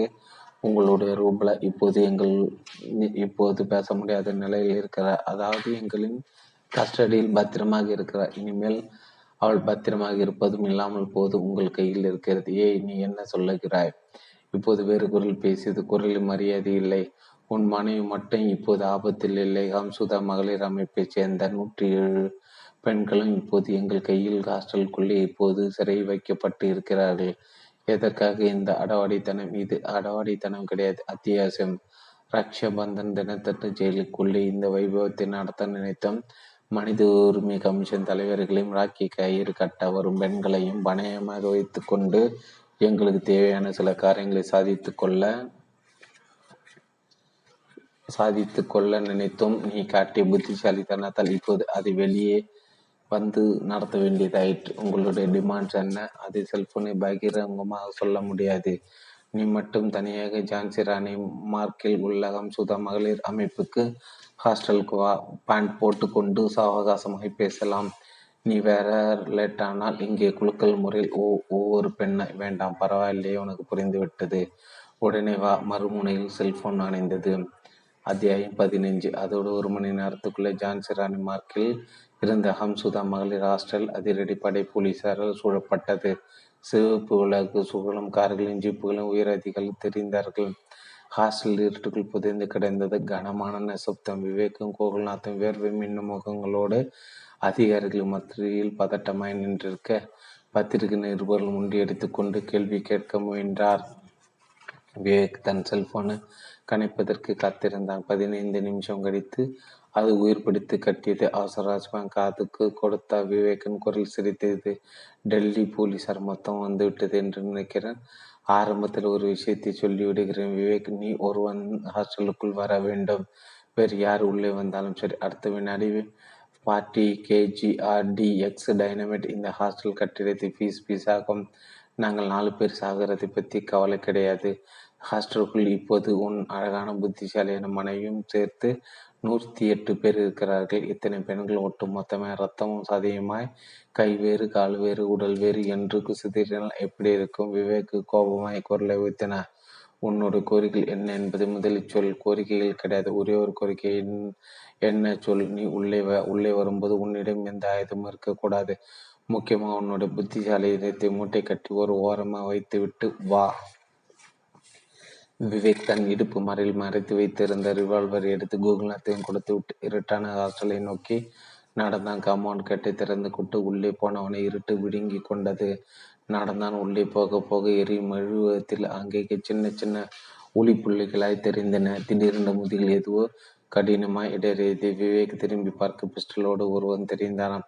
அகலமான மார்பே ரெக்ஸின் கொட்டு இருக்கமாய் கவ்வியிருக்க அந்த இருட்டிலும் முகம் முகத்தின் கொடூரம் தெரிந்தது. மட்டமான ஹிந்தியில் பேசின என்ன பார்க்குற நட? விவேக்கின் மனசுக்குள் அதுவரைக்கும் எட்டி பார்க்காத ஒரு பயம் மெதுவாய் தலை தூக்கியது. நிலைமை நிச்சயமாக சரியில்லை. இது நீண்ட நாளை திட்டம். இவர்கள் வைக்கப் போகிற கோரிக்கை என்னவாக இருக்கும்? விவேக் யோசித்து கொண்டே நடந்தான். வராந்தான். முடிந்து திரும்ப முயன்ற போது பிஸ்டல் முதுகில் பலம் அடித்தியது நெல்லு. விவேக் நின்றான். வராந்தாவின் பின் மறைவிலிருந்து இன்னொருவன் வெளிப்பட்டான். கையில் டார்ச் இன்னொரு கையில் ரிமோட் கண்ட்ரோல் விஸ்கி நெடுவுடன் அவன் பேசினான். முக்கியமான ஒரு பேச்சுவார்த்தை நடத்த போற. அதுக்கு முன்னாடி இந்த அற்புதமான காட்சியம் பார்த்துட்டு போயிட்டு பக்கவாட்டு கதவை திறந்தான் அவன். அறையீட்டில் ஒரு ஹால் தெரிய ஜீரோ வாட்ஸ் புல்பு வெளிச்சத்து பெண்கள் வரிசையை உட்கார வைக்கப்பட்டிருந்தார்கள். எல்லோரோட முகங்களின் திகழ் கண்களில் நீர். உன்னோட பொண்டாட்டி இந்த கும்பலை எங்கே இருக்கான்னு பார்க்கணுமா சொல்லி கொண்டு கையில் இருந்த டார்ச் லைட்டை உயிர்ப்பித்தான் அவன். டார்ச் லைட்டின் வெளிச்சம் மட்டம் ஒவ்வொரு பெண்ணின் முகத்திலும் விழுந்து கொண்டே போய் சுவரமே சாய்ந்து உட்கார்ந்திருந்தார். ரூப்லா மேல் போய் நிலைத்தது. ரூப்லா பயப்படாமல் இறுகிய முகத்தோடு தெரிந்தால் வெளிச்ச வட்டம் நகர்ந்தது. இதையும் பார்த்துக்கோ. விவேக் டார்ச் வெளிச்சம் வட்டமாய் தத்தி தத்தி அறையின் மையத்துக்கு வந்து நின்றது. விவேக் அதிர்ந்தான். பவர்ஃபுல் புளூட்டோனியம் கோட்டில் ஆர்டிஎக்ஸ் டைனமிட் ஒன்று இரண்டடி நீளமும் ஊர்வடி அகலமும் கொண்ட செவ்வக சைஸில் உட்கார்ந்திருந்தது. விவேக்கின் முதுகு பின்னால் குரல் சிரித்தது. விவேக் இந்த டைனமிட் என்ன ஜாதின்னு உனக்கே தெரியும். புளூட்டோனியம் கோட்டிக்கும் பார்ட்டி கேஜி ஆர்டிஎக்ஸு வெடிச்ச அரை கிலோமீட்டர் சுற்றளவுக்கு குப்பை மேடா மாறிடும். என்னோட கட்டை விரல் ரிமோட்டை கண்ட்ரோல் மேல் பட்டன் பட்டா போதும். விவேக் உறைந்த பார்வையுடன் நின்றுக்க தூள் தட்டப்பட்டது. என்ன நிலைமை எப்படி இருக்குன்னு பார்த்துக்கிட்டியா? உள்ளே போய் தலைவர்கிட்ட ஒழுங்கா பேச்சுவார்த்தை நடத்து. இல்லைன்னா டெல்லி போலீஸ் மொத்தமும் நாளைக்கு காலையில் அள்ளி பூசிக்க வேண்டியதான் விவேக் தள்ளப்பட்ட நட. விழா எலும்பு பிஸ்டல் நேரடி கொண்டே வந்தது அத்தியாயம் பதினாறு. ஹாஸ்டலின் ஆபீஸ் அறைக்குள் மேஜை மேல் ஒரு ஒரு மெழுகுவர்த்தி எரிந்து கொண்டிருக்க அதனுடைய சிக்கனமான வெளிச்சத்தில் அவன் உட்கார்ந்திருந்தான். ஒரு கையில் சிகரெட் இன்னொரு கையில் பீர் பாட்டில் விவேக்கு உள்ளே தள்ளப்பட்டது. அவன் பீர் பாட்டிலை உயர்த்தி வெல்கம் மிஸ்டர் விவேக் என்றான். யாரோ நாற்காலி போட்டார்கள். உட்காருங்க விவேக். விவேக் அவனை உற்று பார்த்தபடி உட்கார்ந்தான். அவன் சிரித்தான். முதலில் அறிமுகம் நான் நான் நயன் டோக்கா அரைவாசல்ல நிற்கிறவன் ரணதீர். ஹால் கட்டுக்கு ரெண்டு பேர் தேஷ்பால் இஷாக் அலி விவேக் கோபமாய் படப்படத்தான் முதல்ல உன்னோட கோரிக்கை என்னன்னு சொல்லு. நயன் டோக்கா பீர்பாட்டை ஒரே மூச்சில் காலி செய்து விட்டு சிரித்தான். இப்படி நிறைய விஷயத்துக்கு வர்றதான் எனக்கும் பிடிக்கும் மிஸ்டர் விவேக். எங்கள் கோரிக்கை ரந்த பேரரசும் கிடையாது. நாங்கள் பணம் டிமாண்ட் பண்ணல ஜெயிலேருந்து ஆட்களை விடுதலை பண்ண சொல்றது எங்கள் டிமாண்டு கிடையாது. நாங்கள் உங்கள் மூலமாக இந்த அரசாங்கத்துக்கு ஒரு சின்ன கோரிக்கை சொல்லு என்ன கோரிக்கை? வெஸ்ட் பட்டில் நகருக்கு பக்கத்தில் ஒரு நியூக்ளியர் ஜோன் இருக்கு தெரியுமா? தெரியும். இந்த ஜோனுக்குள்ள ஒரு பதினஞ்சு வருஷமா நானும் விஷாகலையும் போயிட்டு வரணும். விவேக் பெரிதா திரிக்கிட்டேன் கோபம் கோபம் வார்த்தைகளில் கொப்பளித்த நியூக்ளியர் ஜோன் என்ன? எக்ஸிபிஷன் நினைச்சு நயன் டோக்கா சிகரெட் புகையை ஊற்று உதட்டை குவித்து கொண் குவித்து இரண்டு வளையங்களாக்கி விட்டுவிட்டு அலட்சிய குரலில் சொன்னான். எனக்கு தெரியாதா என்ன? அது இந்த கதாசத்தின் அந்தரங்க பகுதி. நியூக்ளியர் வெப்பன்கள் பாதுகாத்து வச்சிருக்கிற ஒரு அதிநதி அதி முக்கியமான ஆர்மி ஸ்பாட்டு. உட்பட தலைப்பது இராணுவத்தின் உயர் அதிகாரி இந்தியாவின் ஜனாதிபதி பிரதம மந்திரி இராணுவ மந்திரி இவர்களை தவிர வேறு யாருக்கும் இந்த நியூக்ளியர் ஜோனில் பிரவேசிக்க அனுமதி கிடையாது. இதெல்லாம் எனக்கு தெரியும்.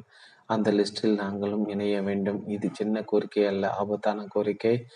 இதற்கு அரசு ஒத்து ஒத்துக்காது. ஒத்துக்க வைக்க வேண்டியது உங்கள் வேலை மிஸ்டேக்கு நாங்கள் அந்த நியூக்ளியர் ஜோனை ஒரு பதினைந்து நிமிஷம் சுற்றி பார்த்துவிட்டு உடனே திரும்பிவிடும். நீங்கள் நீ சொல்றது நம்பப்படையே இல்லையே? நியூக்ளியர் ஜோனை எதுக்காக வெறுமனை சுற்றி பார்க்கணும் ஒரு ஆசை தான் இது விபரீத ஆசை. உன்னோட இந்த ஆசைக்கு இந்த அரசு ஒத்துக்காது. அப்படின்னா ரிமோட் கண்ட்ரோலை தட்டி அந்த புளூட்டோனிய கோர்ட்டில் ஆர்டிஎக்ஸ் டைனமைட்டை வெடிக்க பண்ணலாமா? விவேகமானமாக இருக்க நயன்டோக வெளியே எட்டி பார்த்து குரல் கொடுத்தான். ரணதிர் எல்லாம் டெல்லியில் அருமைய டெல்லி எருமை சைஸில் ரணதிர் உள்ளே வந்தான். கையில் டபுள் ரோல் பிஸ்டல் ஒன்று முளைத்திருந்தது நயன்டோக்கா சொன்னான் ரணதீர் இருக்கிற பெண்களிலே சின்ன வயசு பொண்ணு யாரோ? அவளை இங்கு கொண்டா? ரணதீர் அகன்றான். வேக விவேக் பத பதிப்பாக காத்து கொண்டிருக்கும் போது ரணதீர் ஒரு பதினேழு வயது பெண்ணின் தலைமுடியை பற்றி தர தரவென்று இழுத்து கொண்டு வந்தான். அந்த பெண் போட்ட கூச்சலின் விவேக்கின் அடி வயிறு கலங்கியது. சார் என்ன? காப்பாத்துங்க சார். காப்பாத்துங்க. சார் நான் டோக்காரான ரணதிர் கையில் டபுள் ரோல் பிஸ்டலை வாங்கி கொண்டு புல்லட் சேவரை சரி பார்த்து விட ரணதிரும் சொன்னான் அவன் அந்த மூலையில் நிறு அவனை அவளை அந்த மூலையில் நிறுத்து. வலுக்கட்டாயமாக நிறுத்தப்பட்டால் நான் நயன் டோக்கா. அவளை குறிப்பார்த்து கொண்டே சொன்னான் இப்போ சொல்லுங்க உன்னோட பதிலை நாங்கள் நியூக்ளியர் ஜோனுக்கு போக முடியுமா முடியாதா? அது வந்து அவ்வளவு சுலபம் இல்லை. விவேக் திக்கி திணறி கொண்டிருக்கும் போது பிஸ்டல் வாயை திறந்தது. நெருப்பை தும்ப இரண்டு தொட்டர்கள் ஒரே நேரத்தில் பயந்தன. ஒன்று மார்பிலும் ஒன்று வயிற்றிலும் ரத்தம் தெரிக்க நிலைத்து போன அந் கண்களோடும் பிளந்த வாயோடும் அத்து அந் அந்த பெண் சரிந்தால் நோ ஓ விவேக்கு பெரிதாய் குரல் கொடுத்து கத்தியபடி அந்த பொண்ணை நோக்கி போக முயல நயன் டோக்கா சிரித்தான். உட்காருங்க விக்கர் போய் பார்த்ததும் பிரயோஜனமில்லை ரெண்டு இன்னும் ரெண்டு நிமிஷத்தில் அவ செத்துடுவா அந்த பெண்ணின் துடிப்பு அடங்கி கொண்டிருக்க நான் டோ நாயன் டோக்கா? கேட்டான். இப்போ சொல்லு விவேக் நானும் விஷாக்காலியும் நியூக்ளியர் ஜோனுக்குள்ளே போக முடியுமா? முடியாது. அது வந்து வந்து ரணதீர் இதே வயசில் இன்னொரு பெண்ணை கொண்டா. ரணதீர் நகரமும் இல்லை. விவேக் விரிட்டான். வேண்டாம் வேண்டாம் வேண்டாம். நீ நினைச்சா நாங்கள் நியூக்ளியர் ஜோனுக்கு போயிட்டு வர ஏற்பாடு பண்ண. நான் என்னோட மேல் அதிகாரி கிட்ட பேசணும். போய் பேசிட்டு வா. உனக்கு அரை மணி நேரம் டைன் அதுக்குள்ள எனக்கு முடிவு தெரியணும். இல்லேன்னா இன்னும் ஒரு பதினேழு வயசு பொண்ணை இந்த குளத்தில் நீ பார்க்க வேண்டியிருக்கும். போய் யார்கிட்ட வே வேணுமோ அவங்க கிட்ட பேசி பர்மிஷன் உத்தரவோடு வா. உன்னை தவிர வேறு யாரும் உள்ளே வரக்கூடாது. வந்த ரிமோட் கண்ட்ரோலை தெய்வதாட்சணமே பார்க்காம ப்ரெஸ் பண்ணிடுவோம். ரணதீர் விவேக்கை விட்டு விவேக்கை கேட் வரைக்கும் கொண்டு போய் விட்டுட்டு வா. ஏ குண்டாய் கணக்கிற மனதோடு விவேக் எழுந்தான். அத்தியாயம் பதினேழு. சரியா இருபத்தி ஐந்து நிமிடம் விவேக் வெளியே போய் உயர் அதிகாரிகளோடும் செல்போனில் இராணுவ அதிகாரிகளோடும் பேசிவிட்டு மறுபடியும் நயன் டோக்காவுக்கு முன்பாய் வந்து உட்கார்ந்த டோக்கா இப்போது புதிய பிற்பாட்டில் வாய் வைத்திருந்தான். கண்களாலே கேட்டான். என்ன முடிவு? நீயும் உன்னோட கூட்டாளி அங்கே போகலாம் ஆனால் ராணுவ உயர் அதிகாரி சில நிபந்தனைகளை விதிச்சிருக்காங்க. அவ்வாய்க்குள் அதிகமாய் போய்விட்ட பீரை அவசர அவசரமாய் மூக்கிடை துப்பி விட்டுட்டு கேட்டான். என்ன நிபந்தனைகள்? அது நியூக்ளியர் ஜோனுக்குள் நீயும் ஷேக்கலியும் மட்டும்தானே போக போறீங்க? ஆமாம். அப்படி போகும்போது நானும் உங்க கூட வருவேன். நீ சொன்னாலும் சொல்லாவிட்டாலும் எங்க கூட வரப்போது நீதான். முதல் நிபந்தனை ஓகே. ரெண்டாவது நிபந்தனை என்ன? நியூக்ளியர் ஜோனுக்குள் பதினஞ்சு நிமிஷத்துக்கு மேல் இருக்கக்கூடாது இருக்க மாட்டோம். பதினாறாவது நிமிஷம் வெளியே இருப்போம். மூணாவது நிபந்தனை ஏதாவது இருக்க? இருக்கு. என்ன? உங்கள் ரெண்டு பேரையும் தரவை செக் பண்ணி தான் நியூக்ளியர் ஜோனுக்குள்ளே அனுப்ப முடியும். எந்த ஆயுதமும் உங்ககிட்ட இருக்கக்கூடாது. டோக்கா சிரித்தான். ஒரு குண்டூசி கூட இருக்காது. நான் நிஷா கலியும் உடம்புல துணி இல்லாமல் கூட உங்கள் நியூக்ளியர் ஜோனுக்குள்ளே வர தயார். எங்கள் ரெண்டு பேரையும் உங்கள் பாதுகாப்பு படை தரவை செக் பண்ணிக்கலாம். உங்கள் தரப்பிலிருந்து வந்த மூணு நிபந்தனைகளை நான் மீற போகிறது கிடையாது. உங்கள் நியூக்ளியர் ஜோனை பார்த்து முடிஞ்சதும் போலீஸு கை கைக்கு சிக்காமல் தப்பிச்சு போகிறதுக்கு ஒரு ஏற்பாடு பண்ணி வச்சிருக்கோம். அதுக்கு போலீஸ் ஒத்துழைக்கணும். போலீஸ் அப்படி ஒத்துழைப்பு கொடுத்துட்டா நாங்களும் யாருக்கும் எந்த உயிர் சேதத்தையும் உண்டாக்காமல் டைனமெட்டிக்கும் ஆக்கி எடுத்துக்கிட்டு போயிடுவோம். என்ன சரியா? விவேக்கு யோசித்து விட்டு தலையாட்டினா சரி. இங்கே இருக்கிற பெண்கள் யாருக்கும் எந்த ஆபத்தும் ஏற்படாது. அது நீங்கள் நடந்துக்கிற விதத்தை பொறுத்து இருக்குது இந்த ஹாஸ்டல் கம்பஸ்குள்ளே யாராவது அத்துமீறி உள்ளே நுழைஞ்சா அதை பார்த்துக்கிட்டு நாங்கள் சும்மா இருக்க மாட்டோம். சரி கிளம்பு வெளியே ஜீப் காத்துக்கிட்டு இருக்குது. ஜீப்பை ஓட்ட போகிறது யாரு? நான் தான். விவேக் டோக்கா ஷேக் அலி மூன்று பேர் மறையிரட்டான வராந்தாவில் நடந்து வந்து ஜீப்பில் ஏறி கொண்டார்கள். விவேக் ஜீப்பை விரட்டினான். நியூக்ளியர் ஜோன் இருந்த திசை நோக்கி ஜீப் யோகனையாய் சிதறியது அத்தியாயம் பதினெட்டு ரூப்லா துணிச்சலை வரவழைத்து கொண்டு சுற்றுமுற்றும் பார்த்துவிட்டு பக்கத்தில் பயத்தில் இறுக்கி உட்கார்ந்திருந்த பெண்ணிடம் தலை குனிந்து கொண்டு கிசுகிசுத்தாள்.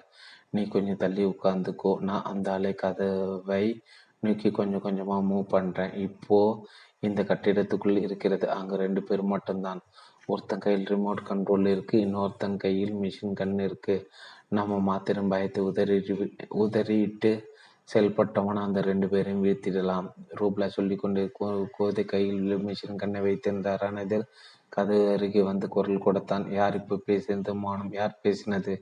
சொல்லு யார் பேசினார் ரணதில் கோபத்தில் கத்தினான். இனி ஒரு இனி ஒரு தடவை பேச்சு குரல் கேட்டது எந்த பக்கம் கேட்டதே? அதே பக்கத்தில் இருக்கிற சுட்டு தள்ளுவேன் ஜாக்கிரதை. உரிமை விட்டு கதவுக்கு பக்கத்தில் போய் நின்று கொண்டான். சரியான பாம்பு.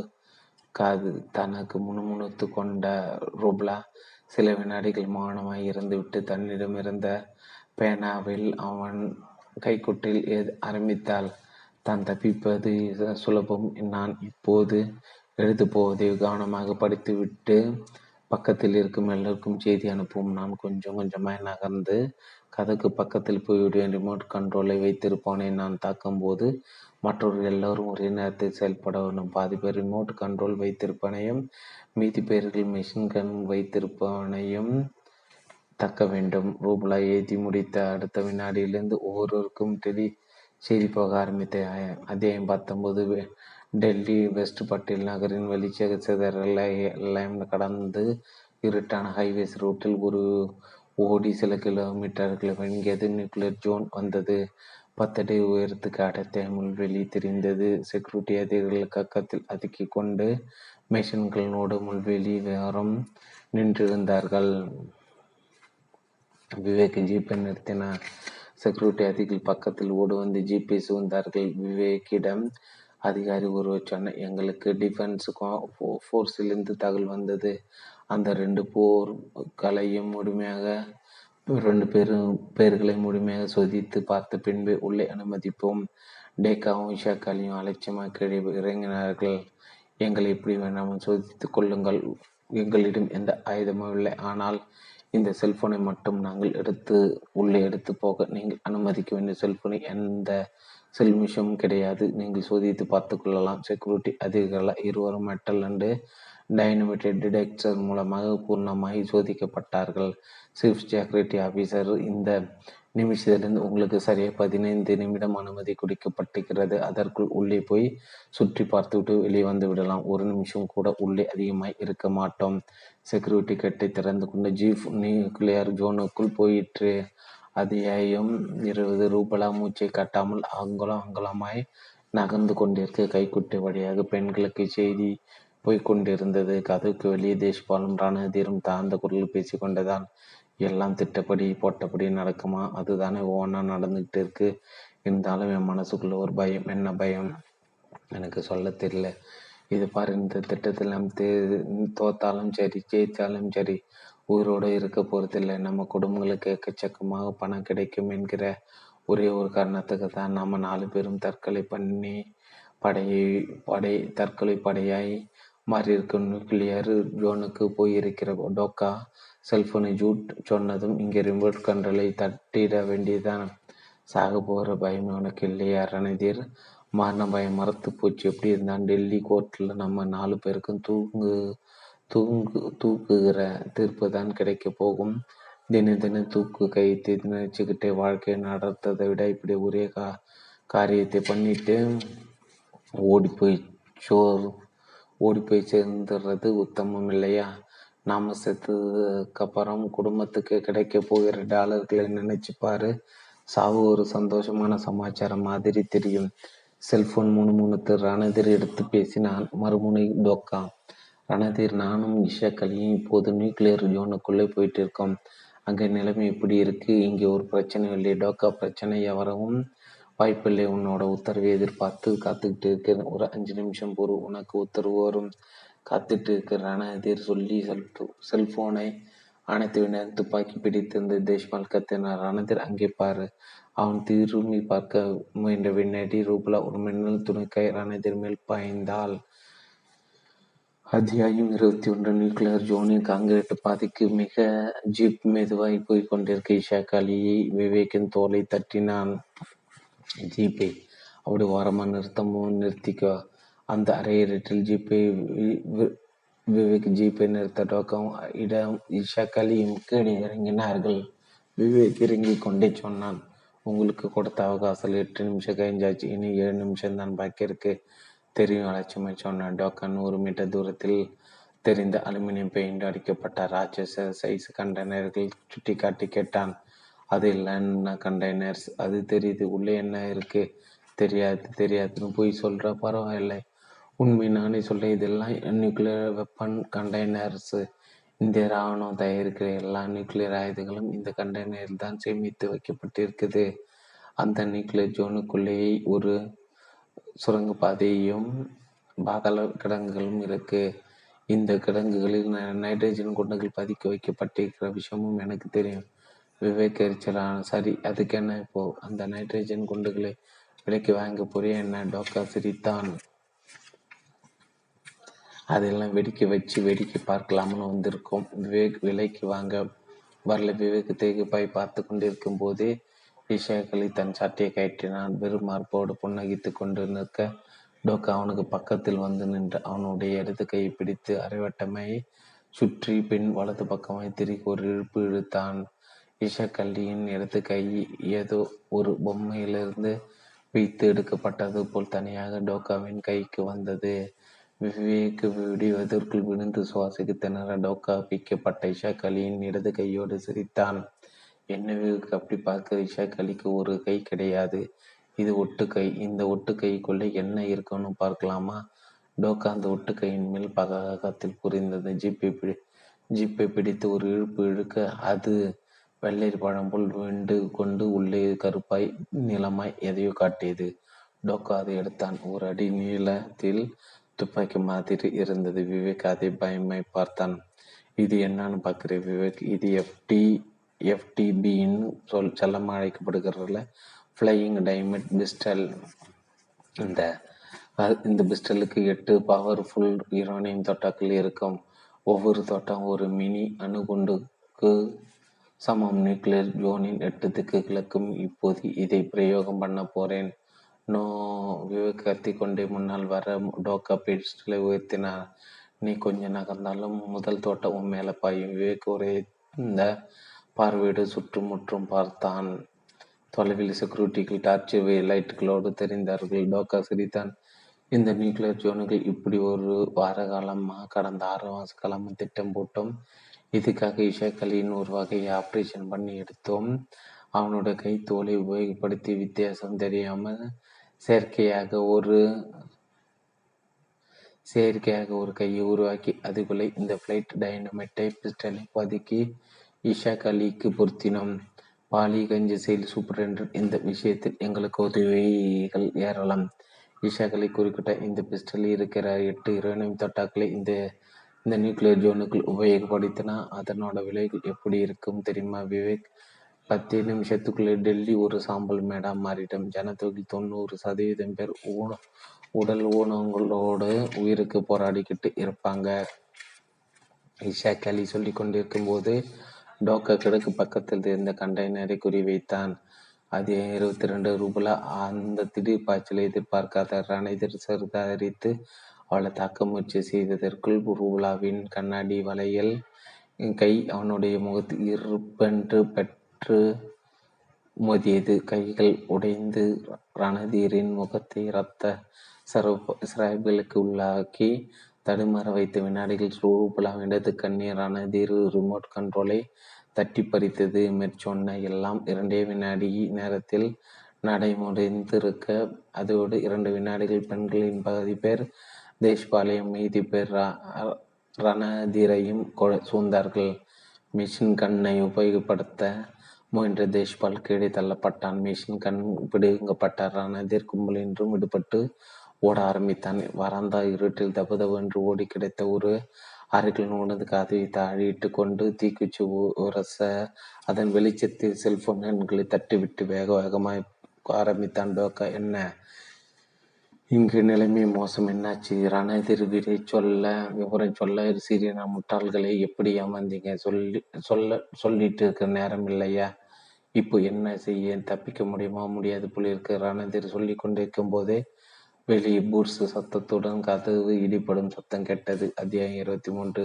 செல்போனில் பேசிக் கொண்டிருந்த டோக்காவின் முகம் மாறுவதை கவனித்த ஷேக்கலி கேட்டான் என்ன டோக்கா? டோக்கா மறுபடியும் முன்னகி தன் ரணதீரும் தேஷ்பாலும் போலீஸ் மாட்டிக்கிட்டாங்க. அவங்கள பற்றி நீ நாம் கவலைப்பட வேண்டாம். நம்ம ஏம்படி திட்டத்தோட கடைசி பகுதிக்கு வந்து விட்டோம். இனி இந்த நியூக்ளியர் ஜோனை கதம் பண்ணுவோம். டோக்கா சொல்லி கொண்ட நியூக்ளியர் ஜோனின் கிழக்கு பக்கமாக இருந்த கண்டை நோக்கி கையில் வைத்து இருந்த ஃப்ளைங்கிங் டைனமைட் பிஸ்டல் சுட்டான். கிளிக் பிஸ்டல் இயங்கவில்லை. ட்ரிக்கரின் ஸ்பிரிங் உமையாய் செயல்பட்டது. டோக்கா மறுபடியும் ட்ரிக்கரை சுண்டினான். கிளிக் தோட்ட வெளியே வர மறுத்தது. விவேக் இப்போது மார்புக்கு குறுக்காக கைகளை கட்டி கொண்டு புன்னகை புன்னகை கைஷா களி பதட்டப்பட்டான் டோக்கா என்னாச்சு? பெஸ்டல் ஃபங்க்ஷன் ஆகலை. ம் ஏன் தெரியல. லிவரை செக்அப் பண்ணி பார்த்துட்டேன். எல்லாம் சரியா இருக்கு. தோட்டா மட்டும் ரிலீஸ் ஆக மாட்டேங்குது. மறுபடியும் ட்ரை பண்ணு. விவேக் சிரிதா இன்னைக்கு ராத்திரி முழுவதும் ட்ரை பண்ணினாலும் உன்னோட பிஸ்டல் இருந்து தோட்டா வெளியே வராது. இந்த பிஸ்டல் மட்டும் இல்லை வேறு எந்த ஜாதி பிஸ்டலாக இருந்தாலும் சரி இந்த நியூக்ளியர் ஜோனுக்குள் வந்தால் வாயை திறக்காது ஊமியாகிவிடும் இந்த ஜோனை சுற்றிலும் இருக்கிற ரெண்டு கிலோமீட்டர் சுற்றளவுக்கு எது மாதிரியான டைனமைட் வைத்தாலும் வெடிக்காது. காலகாலத்துக்கு மான விரோதமான சிக்க வேண்டியதான் டோக்கா விஷயங்களையும் விடித்து கொண்டு நிற்க விவேக் தொடர்ந்தான் எப்படின்னு கேட்கிறையா? அதுதான் இந்திய இராணுவத்தோட புத்திசாலித்தனம். இந்த நியூக்ளியர் ஜோன் முழுவதும் ஸ்டார்லைட்டு கண்ட்ரோலில் இருக்கு. ஓ அது உங்களை மாதிரியான வெளி தேச விரோதிகள் கைதில் நியூக்ளியர் கண்டெய்னர்கள் மேல் வெடிகுண்டுகள் வீசிவிடக்கூடாதுக்கு ரேடியோ ஆக்டிவிட்டி. அந்த கலைகளின் இந்த ஜோனின் மேல் இருபது அடி உங்கள் உயரத்துக்கு ஒரு பந்தல் மாதிரி பரப்பி வச்சிருக்காங்க. காந்த அலைகள் இருபத்தி நாலு மணி நேரமும் உயிரோடு இருக்குதுனால எந்த வெடிகுண்டு சமாச்சாரம் வாயை திறக்காது டோக்காவின் கையில் இருந்த எஃப்டி பிஸ்டல் தானே உதிர்ந்து கீழே விழுந்தது இப்படி ஒரு பாதுகாப்பு வளைய இந்த ஜோனுக்குள் இருந்த காரணத்தால் தான் உங்கள் ரெண்டு பேரையும் தைரியமாக உள்ளே விட்டு நீங்கள் என்ன பண்ண போறீங்க? வேடிக்கை பார்த்தோம். விவேக் சொல்லிவிட்டு தன் பாக்கெட்டில் இருந்த பெயிண்டாச்சு எடுத்து உயிர்த்து காட்ட செக்யூரிட்டி கார்ஸு கணவன் புட்ஸு சத்தங்களோடு ஓடி வர ஆரம்பித்தார்கள். அத்தியாயம் இருபத்தி நான்கு. சென்னை மீனம்பாக்கம் ஏர்போர்ட்டுக்கு கிழக்கு சிவந்து கொண்டிருக்க கொண்டிருக்க டெல்லியிலிருந்து வந்து லேண்டான விமானத்திலிருந்து விவேக் ரூப்ல இறங்க லவுஞ்சில் கும்பல் நெருங்கி அடித்தது லாங் லை விவேக் ரூப்லா என்ற எழுத்துக்களோடு பேனர்கள் அசைந்தன நூற்றுக்கணக்கான ஆண்கள் பெண்கள் கைகளில் ரோஜா மாலைகளும் லில்லி மலை மாலைகளும் பொட்டி போட்டுக்கொண்டு மணந்தன. வீடியோ கமர்கள் உமிழ்ந்த வெளிச்சத்தில் அந்த அதிகாலை வேலை பட்ட பகலாய் மாறியிருந்தது. மா மாலை அணிவிப்புகளும் வாழ்த்து கோஷங்களும் சற்றும் ஓய்ந்த பின்பு நான் பத்திரிகையை நிருபர்கள் சூழ்ந்து கொண்டார்கள். நியூக்ளியர் ஜோன் பெரிய ஆஸ்பத்திரியிலிருந்து காப்பாற்றப்பட்டிருக்கிறது. இந்த சதி வேலைக்கு யார் காரணம் என்பதை கண்டுபிடித்து விட்டீர்களா கண்டுபிடித்து விட்டோம் இந்தியா அணுகுண்டு வெடித்தது விரும்பாத நாடுகள் கூட்டாக சேர்ந்து இந்த சதி வேலை பின்னி சிறையில் இருந்த பயங்கரவாதிகளிடம் அந்த பொறுப்பை ஒப்படைத்து நிறைவேற்ற பார்த்து இருக்கின்றன இதில் என்ன கொடுமை என்றால் அந்த வெளிநாட்டு நாசக சக்திகள் நம்மவர்களும் துணை போயிருப்பதான் சம்பந்தப்பட்ட எல்லாரையும் கைது செய்து விட்டீர்களா? பெரும்பாலானவர்கள் பிடிபட்டு விட்டார்கள். கைது செய்யும் படலம் தொடர்ந்து நடைபெற்று கொண்டிருக்கிறது. இந்த சதி வேலை வெளியே தெரியாத தெரியாத காரணமாக இருந்த டாக்ஸி டிரைவருக்கு செல்வகுமாருக்கும் இதற்கும் ஆகவே ஊறிவிட்ட பூங்காவனத்துக்கும் அரசு என்ன சொல்ல செய்ய போகிறது? அவர்களுக்காக விருதுகள் காத்து கொண்டிருந்தாலும் இந்தியாவின் நூறு கோடி மக்கள் மக்கள் தினம் தினம் அவர்களை நன்றியோடு நினைத்து பார்த்து கொண்டு சொல்வது தான் அவர்களுக்கு நாம் கொடுக்கும் பெரிய விருந்து. ஒரு பத்திரிகை நிருப நிருபர் ரூபலாவிடம் திரும்பினார். மேடம் உங்ககிட்ட ஒரு கேள்வி. கையில் ரிமோட் கண்ட்ரோலை வைத்து இருந்த பயங்கரவாதி ரணதிரை எப்படி அவ்வளோ தைரியமாக தாக்கினீங்க? அந்த தைரியத்தை எனக்கு கொடுத்தது அந்த ரிமோட் கண்ட்ரோல் தான். ரணதிரும் தேஷ்பாலும் பேசிட்டு இருந்தபோது மூணு தடவை ப்ரெஸ் பண்ணி நான் தான் டைனமிட் வெடிக்கும் என்கிற உண்மையை தெரிஞ்சுக்கிட்டேன். மூணு வினாடி அவகாசமும் கைவசம் இருக்கும்போது அவனை அட்டாக் பண்ண பார்த்தா என்னன்னு மனசுக்கு பட்டது. துணிஞ்ச காரியத்தில் இருங்க சக்ஸஸ் ஆயிடுச்சு. உங்கள் கணவர் இந்த கேஸை ஆரம்பத்திலிருந்து திற திறமையாக டீல் பண்ணி டெல்லி வரைக்கும் கொண்டு போய் வெற்றிகரமாக முடிச்சிருக்க. இது பற்றி நீங்கள் என்ன சொல்ல விரும்புக சொன்னால் சொல்ல என்ன இருக்கு? அவர் ஒரு சூப்பர் ஸ்டார் அவர் சூப்பர் ஸ்டார்னு நீங்கள் லிட்டில் ஸ்டார் ஏர்போர்ட்டு சிறுபாலையில் நிரம்பியது முற்றும்